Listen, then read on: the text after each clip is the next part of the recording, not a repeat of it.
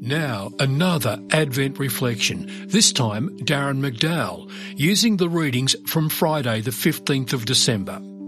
Today's Gospel from Matthew chapter 11, verses 16 to 19, gives us a rather vivid and somewhat sadly humorous image.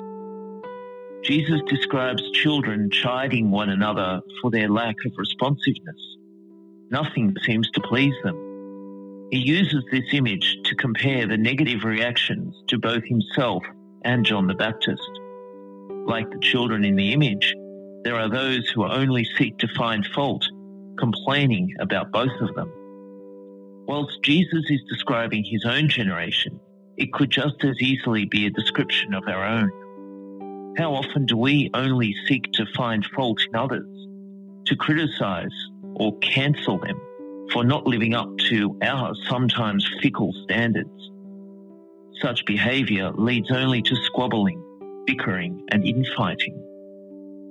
The cause of such negativity is often a lack of belief in what will bring us true happiness.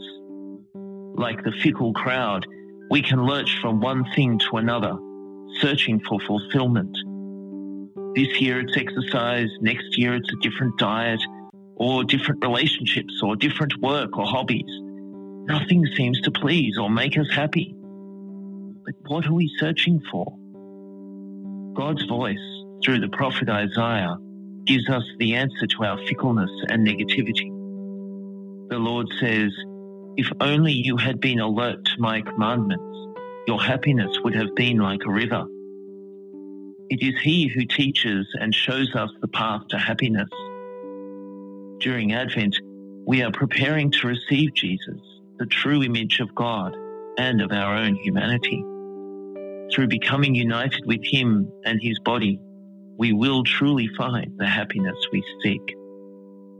Let us pray. Lord Jesus, help me to let go of my fickleness and negativity, trusting that in you I will find true happiness. Amen.